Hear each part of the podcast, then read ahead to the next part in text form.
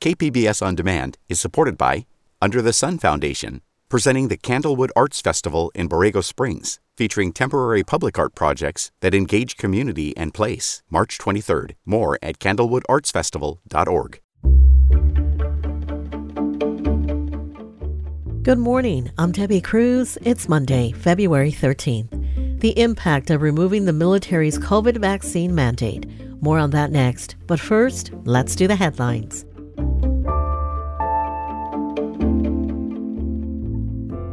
The Catholic Diocese of San Diego says it's considering filing for bankruptcy ahead of pending sexual abuse claims. Kevin Eckery is with the diocese and says they've received nearly 400 claims alleging sexual abuse of a minor by a priest or other clergy member, with some cases dating back to 1945. It's been close to 30 years since the last time um, there was a claim for a diocesan priest in San Diego being accused of, of abusing a minor.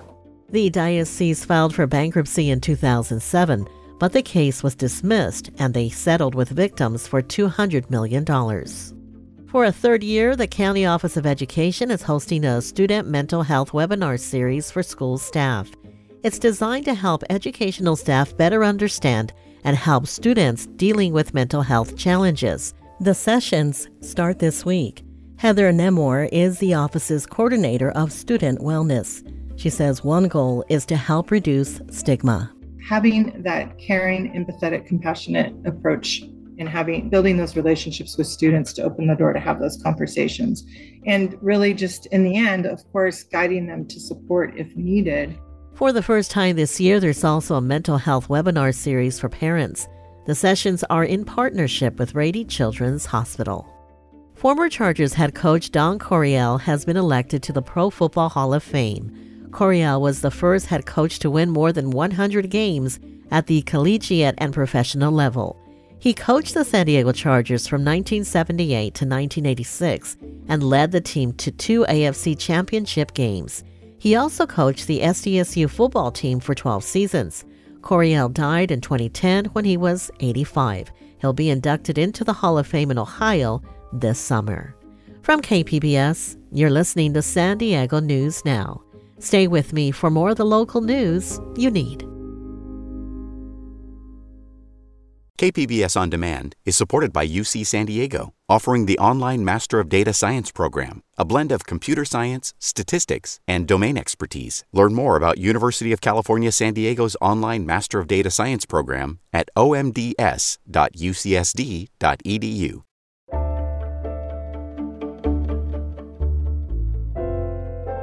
The military is now allowing troops to serve even if they don't get vaccinated for COVID 19. Congress passed a law late last year that overturned the Pentagon's previous vaccine mandate. Before the change, about 8,400 troops were discharged for refusing to get the shots. Desiree D'Iorio reports for the American Homefront Project. Defense Secretary Lloyd Austin made the shots mandatory in 2021, calling the vaccine necessary for troop safety. Congress reversed that order late last year as part of the annual military spending bill. Defense Department spokesperson Sabrina Singh says, mandate or not, the department's recommendation is simple just get the shot. Even though we have rescinded the vaccine mandate, we're going to continue to encourage our service members, our civilians, to take the vaccine. It's free, it's easy, it will save your life. While current service members and new recruits won't be forced to get the vaccine, it's less clear what will happen to the more than 8,000 people who were discharged for refusing it or who left voluntarily. Singh says the Pentagon position is they won't be reinstated automatically and they won't get back pay. If they wanted to rejoin the military, they would have to follow the process just like anyone else who would want to join for the very first time. For advocates and some congressional Republicans who argued the vaccine should have been optional all along, the repeal doesn't go far enough. Mat Staver is the co founder of the Liberty Counsel, a Christian ministry organization that advocates for religious freedom. He calls the repeal a first step. It's not enough because, on the one hand, it stops the mandate going forward. But on the other hand, there are people that have been discharged and or are currently in the military under punishment, and that has to be resolved. Staver says the mandate was unconstitutional from the start because it infringes on the religious and free speech rights of service members. The U.S. Supreme Court last year upheld the Navy's right to reassign sailors who refuse the vaccine, with Justice Brett Kavanaugh writing that the courts should defer to the judgment of military commanders. But Staver has filed additional lawsuits on behalf of former service members who applied for a religious exemption to the mandate but were denied. Those that have been separated for any reason, whether they had religious or non religious objections to these mandates, should be allowed to return with back pay. Representatives for the Defense Department have skirted questions on the precedent set by active duty troops who refuse a lawful order that is later overturned. Others worry about the message the military would send if it allowed those troops to come back without any consequences. Robert Sanders is a retired Navy lawyer who teaches national security at the University of New Haven in Connecticut. The order was lawful at the time and you decide not to follow it, then you do so at your own peril. Sanders says unvaccinated troops could create a readiness problem if we want to voluntarily send folks to other countries, there may be a requirement for them to be vaccinated. And if we can't send a whole unit that's vaccinated, or we have key members in the unit that aren't vaccinated, mission ability and readiness can fail. Around 98% of the armed forces have gotten the shots. But now that it's no longer mandatory, it's not clear whether that almost perfect record will hold. Austin's memo announcing the repeal of the vaccine mandate stood by the requirement, saying it left a lasting legacy and boosted the military's readiness during a public health crisis. I'm Desiree D'Iorio on Long Island. This story was produced by the American Homefront Project, a public media collaboration that reports on American military life and veterans.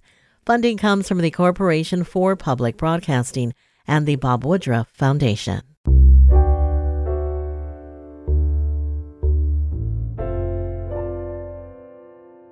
A historic memorial is now under construction, honoring San Diegans who died in the early years of the AIDS epidemic before treatments were available. KPBS reporter MG Perez was there on Friday when construction began. Three, two, one. The groundbreaking ceremony included elected officials and many other San Diegans who lost friends, family, and soulmates to AIDS. The $2.3 million city project includes construction of the new Olive Street Park on Bankers Hill with the canyon overlook and the first AIDS memorial with the names of 8,000 San Diegans who died of AIDS before treatments were available. Nicole Murray Ramirez is co chair of the AIDS Memorial Task Force. Many who died of AIDS died alone with the complete rejection of their blood family. But we, their chosen family, will always remember them. The park space will take two years to complete before opening to the public. MG Perez, KPBS News. Coming up, UCSD is trying to make smarter and faster computer chips. We'll have that story and more just after the break.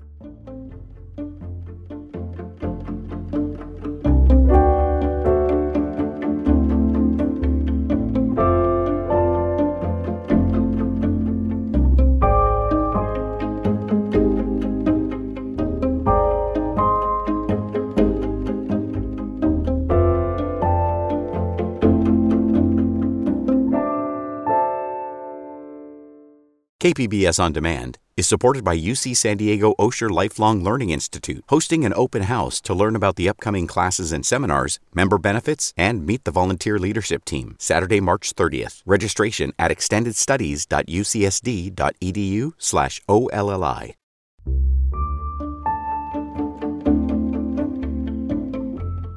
San Diego researchers have discovered a simple ocean organism that could have a significant impact on the ocean's ability to store carbon.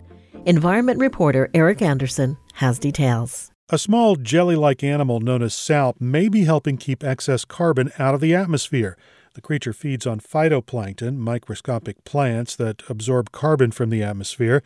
Scripps Institution of Oceanography researcher Moira Decima says salps reproduce quickly when they come across a phytoplankton bloom, and they can consume a lot of carbon. Because they combine swimming, with feeding, they're able to filter hundreds of liters of water per day, pull out the particles from that water, and then from that they make these really large, um, heavy, fast sinking fecal pellets. Those heavy pellets are full of carbon. Decima says she first noticed the salps when they were clogging nets aimed at collecting krill on a New Zealand research cruise. Eric Anderson, KPBS News.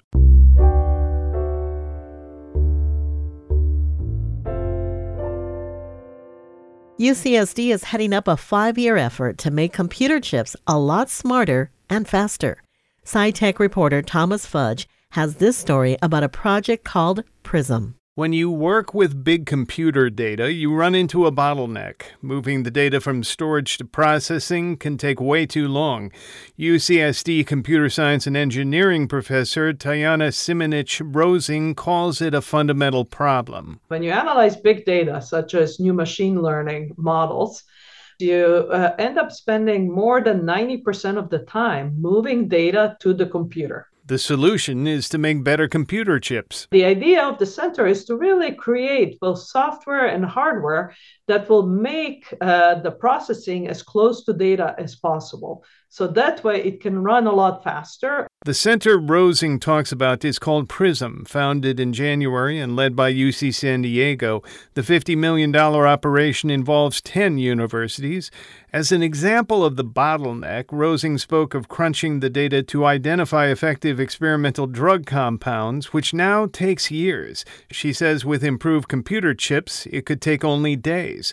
How long will it take to create the better chip? The goal is to have this figured out by five years from now. Thomas Fudge, KPBS News. That's it for the podcast today. As always, you can find more San Diego news online at kpbs.org. I'm Debbie Cruz. Thanks for listening and have a great Monday.